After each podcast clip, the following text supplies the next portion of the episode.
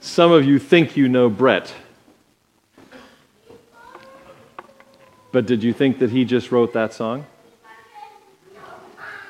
Amen. Thank you, Brett. Thank you.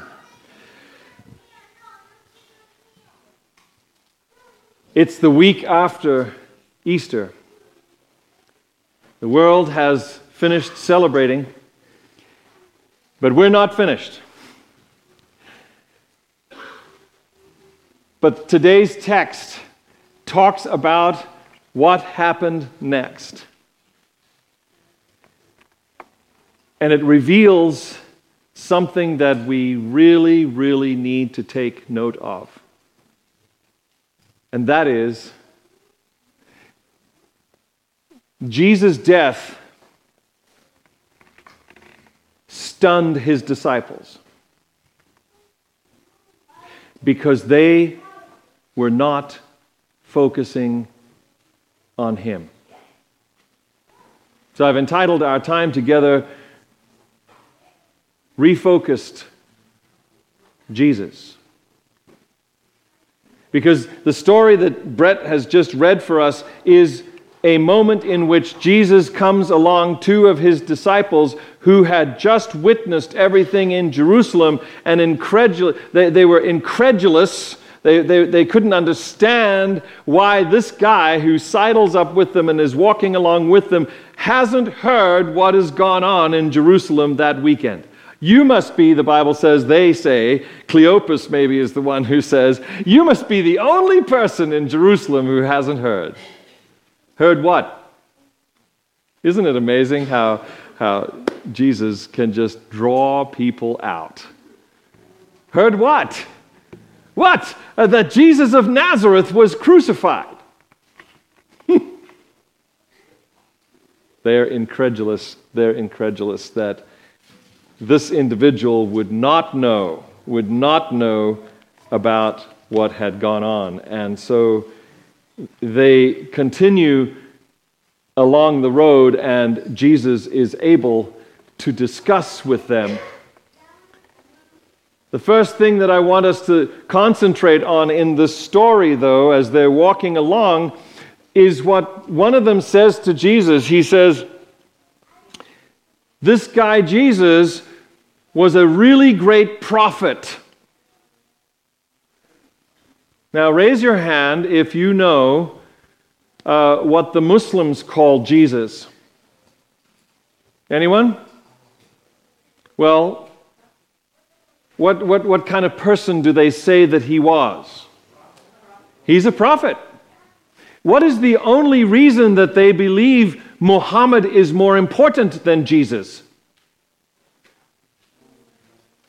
Because he came later. Otherwise, most God fearing Muslims believe that Jesus was a major prophet, just like this person who's walking down the road to Emmaus. He says, He was a great prophet. So, point number one that this story brings to me is uh, Are we sure that we know who Jesus is? Or do we have uh, our own, maybe our own personal, cherished belief about Jesus and about God that really isn't in line with what the scriptures say? And uh, that, that may be a shocking thing for the pastor to say to you on this morning when you say, yeah, Well, Pastor, I'm sitting here in church in a Seventh day Adventist church on the Sabbath. I think I know who God is. I think I know who Jesus is. And I'm saying, Really? Because you see, these people thought he was a great man, he was a great prophet, and, and, and, and, and, and, you know, they killed him. It's a tragedy. And what was, what was actually coming out of their mouths was the fact that they thought their idea of this guy and, and, and what he was going to do for them was now over, and that was what the great tragedy was. I guess what I'm trying to say is that, that they had a Jesus concept that involved the Messiah or this great person coming and freeing them from the Romans and making Israel great again.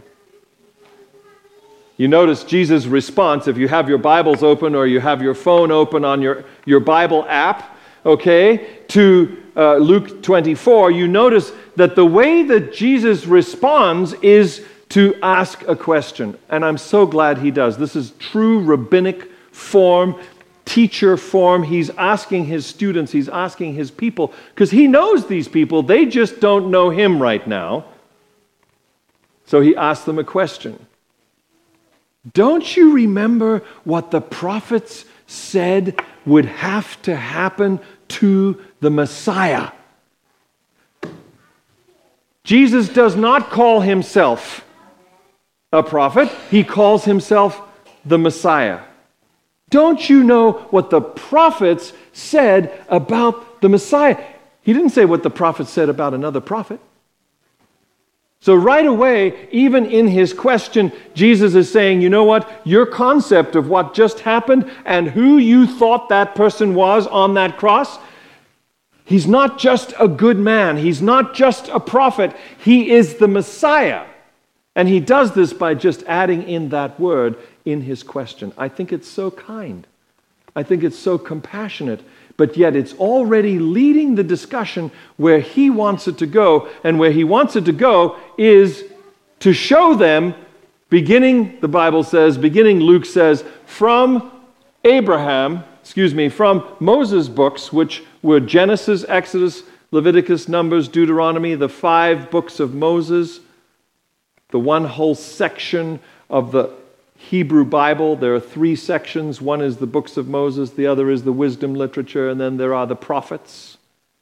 Jesus takes two of those sections, the books of Moses and then also the prophets. Maybe he even threw in some wisdom literature from David or Solomon, and he shows them what was supposed to happen to the Messiah. Don't you remember, he says, what was supposed to happen to them. I say,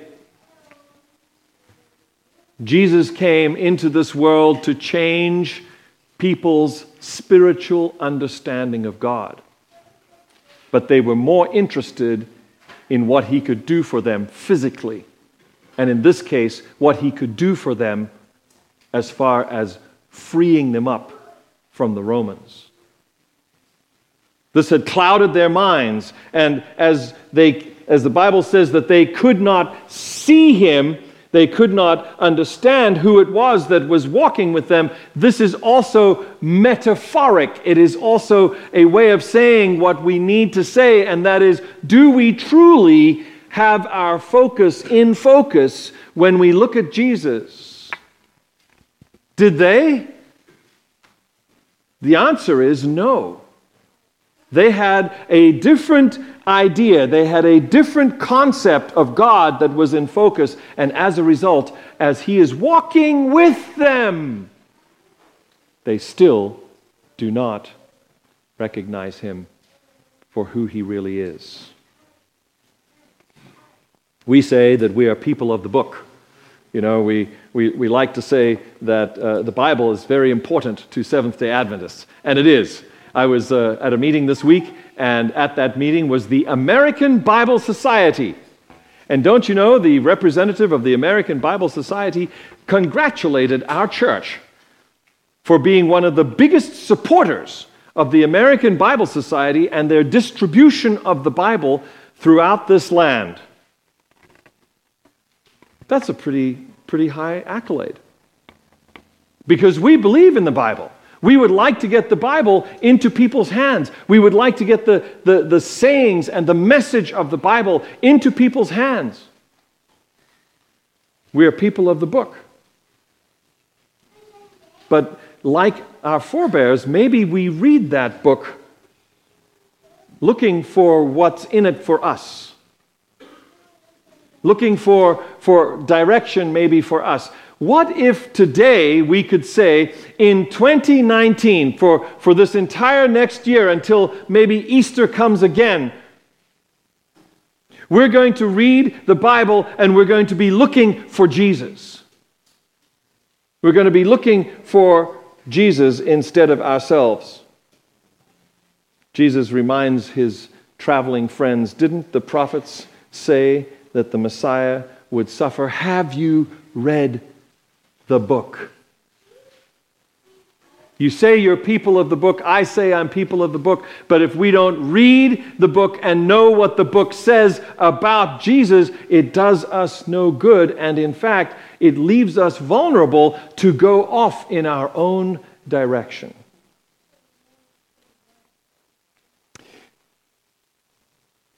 Jesus has a name that's given to him even before he comes into the world. We know him at Christmas time as Emmanuel, which means God with us. God came and embedded himself in our culture. He enfleshed himself in our likeness. And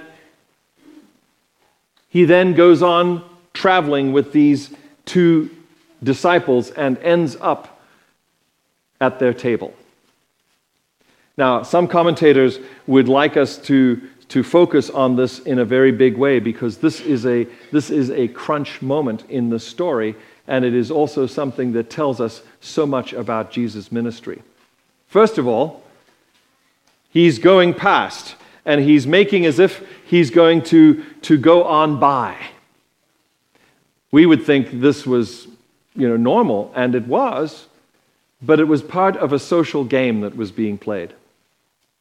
He was a friend, and so he is unknown to them. He's a bit of a stranger, but they have been talking now, and they, uh, they, they are very, very interested in what he has to say. But hospitality dictates that they should invite him in, regardless of whether they have space, regardless of whether they have food. And so they do this. They, they say, Why don't you stay with us for the night? It's, it's, you know, it's, it's getting dark. Jesus says, Oh, no, no, I must continue. And they press him, the Bible says, they press him because they really, really want. It's kind of as if you or I were to say to somebody, Hey, how you doing? And they say, Fine. And that's really all we want to hear. But if we say again to them, no, I, I really want to know, how, how are you doing? Suddenly it gets very serious. Suddenly they know that our intent is to have them tell us how they're really doing. So it is with this custom. They pressed him again, and he came and he sat at their table. He accepted their invitation of hospitality. He does something next which is against the social customs. He sits at the head of the table. This would rightfully have been the place where the man of the house would have sat when they were about to start the meal. But Jesus takes this place and, in some respects, turns these individuals into guests in his house. Are you guests in the Lord's house today? Interesting how that is. You've come wanting to meet with him, and instead he says, Come to the table, I'll be there ready to break the bread of life.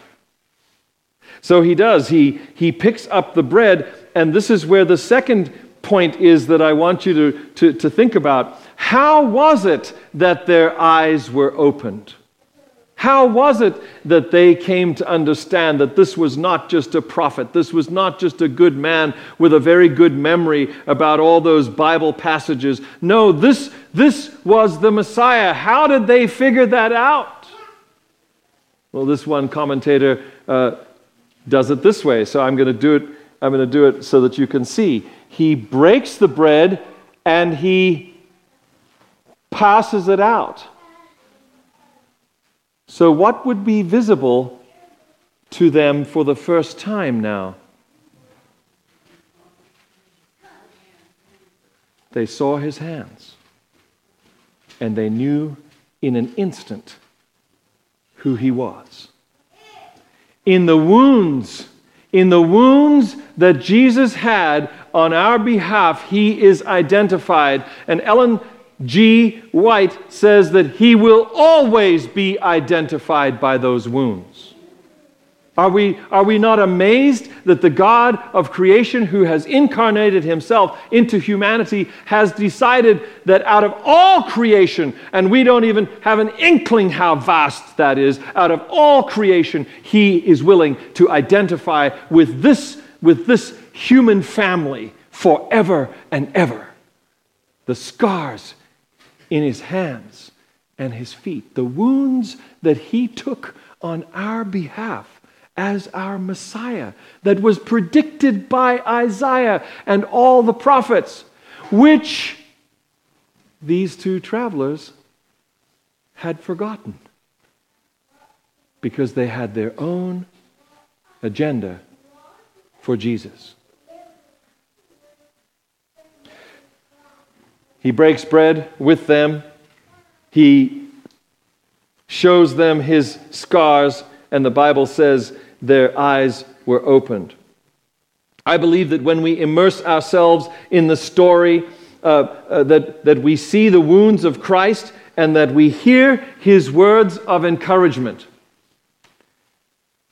I've said at least to, to, to one person this morning already, I, I believe that that's the best reason to come to church. That's the best reason to gather ourselves, other than worshiping God. We, we become literally his hands and his feet to others around us. And as we show the fact that we too have been wounded by this world and that God has healed us, that we become a, a living testimony to each other that encourages and, and helps us then to, to be able to keep going. And hopefully, that our neighbors will also see that and that they will be able to keep going. Well, I believe that there is a change that God needs to make in us. Not just to live in His presence in the earth made new, but to live in this valley of the shadow of death as citizens of His present kingdom, wounded and all. If I have anything that I would want to impart to you today and every day, it is the encouragement to let Jesus, the real Jesus, the real Messiah, show you his scars and for you to say, Thank you, Jesus. I understand now who you are, and I'm ready to live with you and for you in the here and now, not just so that I'll get a crown someday, not just so that I will have this heaven that you speak of, Jesus. No, no, I want to be with you now. I want to be in your kingdom now. I would love your Holy Spirit to be infusing and, and leading my life now. That would be my greatest desire for myself and for each of you. William Blake is accredited with the following saying, with which I will leave you. It's in the writing that he did called The Fourfold Vision. Unless the eye catch fire, the God will not be seen. Unless the ear catch fire, the God will not be heard. Unless the tongue catch fire, the God will not be named. Unless the heart catch fire, the God will not be loved. Unless the mind catch fire, the God will not be known. Sometimes it's good to sit back and ask ourselves why we do what we do and where it's taking us. Because it is taking us on a journey. And I know that my journey, I hope, by God's grace and His power, will be to wend my way through this first part of my eternal life, and that big change happens, and that it will continue on in the very visual presence of our God and our Savior, Jesus Christ. That is the wish of all of us. So that's what happened, you see, because the disciples, they realized who he was, and that's when their eyes were opened, and that's when he disappeared. And when he disappeared for good, he did say, remember, that I will send you another comforter. So it was a very comforting thing to be in his presence, but then he disappeared. And, and I don't know, anybody seen Jesus this week? I guess he's still disappeared. I guess he's still not visible. I guess he's still asking us to be that representation of himself in our world today. And, and, and also, he's asking us to look forward to the time when we will see him again face to face, which for these disciples was just a few hours later. It's a very short time. Don't think that God is delaying his coming, my friends. He is on his way, and it is going to be a short time when you count it against eternity. It's a short time. These guys, they hardly, they probably bolted their food down, wrapped their, their uh, cloaks around them, and took off in the dark. Now, back the same way that they had come to Jerusalem because they had news that couldn't wait until morning. They had to get back to the disciples. It is true. He is one, the Messiah, and two, he is risen.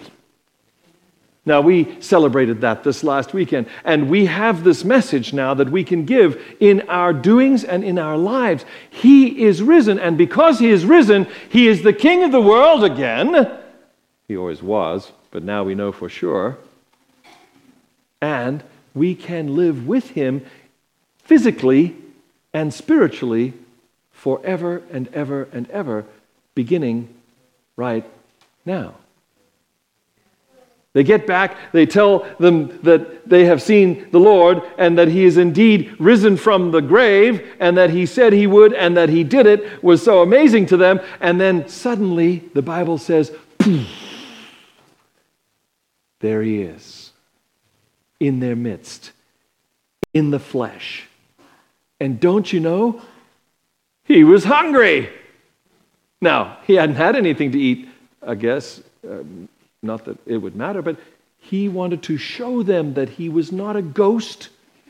He even says so. I'm not a ghost. You got anything to eat? Yeah, we, we had fish. Oh, sure, I'll have some fish. I like how you cook it. And he has some fish with them to show them that he is real. My friends, I don't know what Jesus is going to need to do for you, but he's done some amazing things for me to show me that he is real today.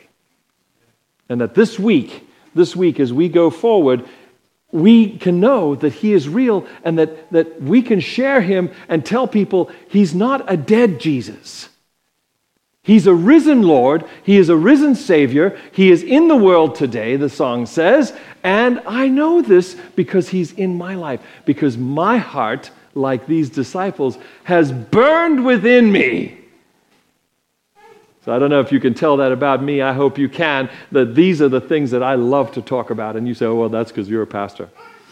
But let me tell you, let me tell you, when, that, when your mind catches fire, then you can talk about this. When your heart catches fire, then you can, when you have heard from Jesus that he loves you, that he died to save you, and that he's coming back real soon to get you, what are you going to do? You're going to walk all night through if you have to, just to tell that person the same glorious story.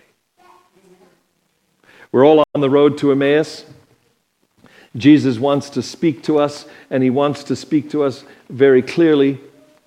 And so uh, opportunities come around. And I'm going to use this opportunity right now to just let you know that we as an organization in the Seventh day Adventist Church uh, have, have organization. And so, right here, right now, as we're thinking of going forward with our mission as a church, I want to flip us into a business meeting. And you're thinking, Pastor, that's not a call. Well, it is a call. Because there are several members of our church who have said yes to being delegates at the next session meeting, which is when we choose our conference leadership. And this is done in a diplomatic, in a, a representative sort of way, just like the early church. We do this. So the following individuals have said yes to representing you Birkir, Inga, Norm, Jordan, Amanda, and Linda. Now, some of you are saying, which Linda? Well, that's Linda Scotter, uh, Jordan Thornburg, Inga, and Birkir. They go by different last names, don't they? She's Runov's daughter. We have some Icelandic people with us in our congregation, if you didn't know. And Norm Whitley. These individuals have said, yes, I need a vote from you that you would like them to represent you at this constituency meeting as the representatives from this local congregation where Jesus is being lifted up every Sabbath. Is there a motion to accept this? There's a motion. Is there a second? There's a second. All in favor, please raise your hands. Aye. Okay. Are there any opposed? Thank you. Also, journeying along, we have, we have to say goodbye sometimes because people move away. Our friend Mr. Bell has decided to move to Arizona. He is our church treasurer. This is a very big job. As we move forward as a congregation, you are faithful with your tithes and offerings, and somebody else needs to take care of all of that. And so the church board has asked me to ask several people, and the person who said yes is standing at the back and his name is Norm Whitley. I, on the behalf of the board, would like to ask you this morning if there would be a motion to accept this recommendation from the church board. There is a sec- is there a second? Yes. All in favor, please raise your hand. All right. Thank you very much. Your church board functions on your behalf to elect people like this in between uh, business sessions, in between nominating sessions as well. We are the personnel committee, as, uh, uh, if you like. But we do these things because organization is important and because we are part of an organization, whether we like how it's organized or not. So I want to thank you for these, these thoughts, and I do think that they fit together with what we have just been talking about because you see, Jesus came, he came and gave to his disciples a job to do we would like to do that job in a very organized fashion, and I think we do. So, thank you for, for helping me with this. I have one last thing, and it has to do with a young lady who no longer is able to come to church with us. How many of you remember Terry Stanley? Terry, if you're watching, well, you may not be watching. Your eyes are not so good, but your hearing is. And if you are in my hearing, Terry, I'm reading this because you wanted me to. This is a letter from Terry Stanley, who is now moved to Texas. My messengers to my family and to my church family, you are blessed. There's a blessing from Terry Stanley today. And so, so am I, for I have seen you all in my prayers and my blessings to you. Peter, and as a brother, I love you as well. She's very She's very worried about our friend Peter, who, by the way, needs, needs your prayers. He is in a rehab center right now and is uh, continuing his physical therapy there. For you all have been in, you all have been in the kingdom of God, for my faith as with you is with you all. This is a, a young lady who suffers from many difficulties in life. And I want you to know she is praying for each one of you, and particularly praying for Peter. She says, For I dwell to the kingdom, all my church family, please, I wish to see you all once more. Thank you, Terry. We love you too. No matter where you go in this life, my friends, you can know that you are part of this family. You, are, you can know that you, that you have people praying for you. You can know that, that as we walk the road to Emmaus or wherever it is that we are going, that we can walk with Jesus and that He reminds us of where He has come from and where He is going and where we can go to. This is my prayer for you today and always. Amen.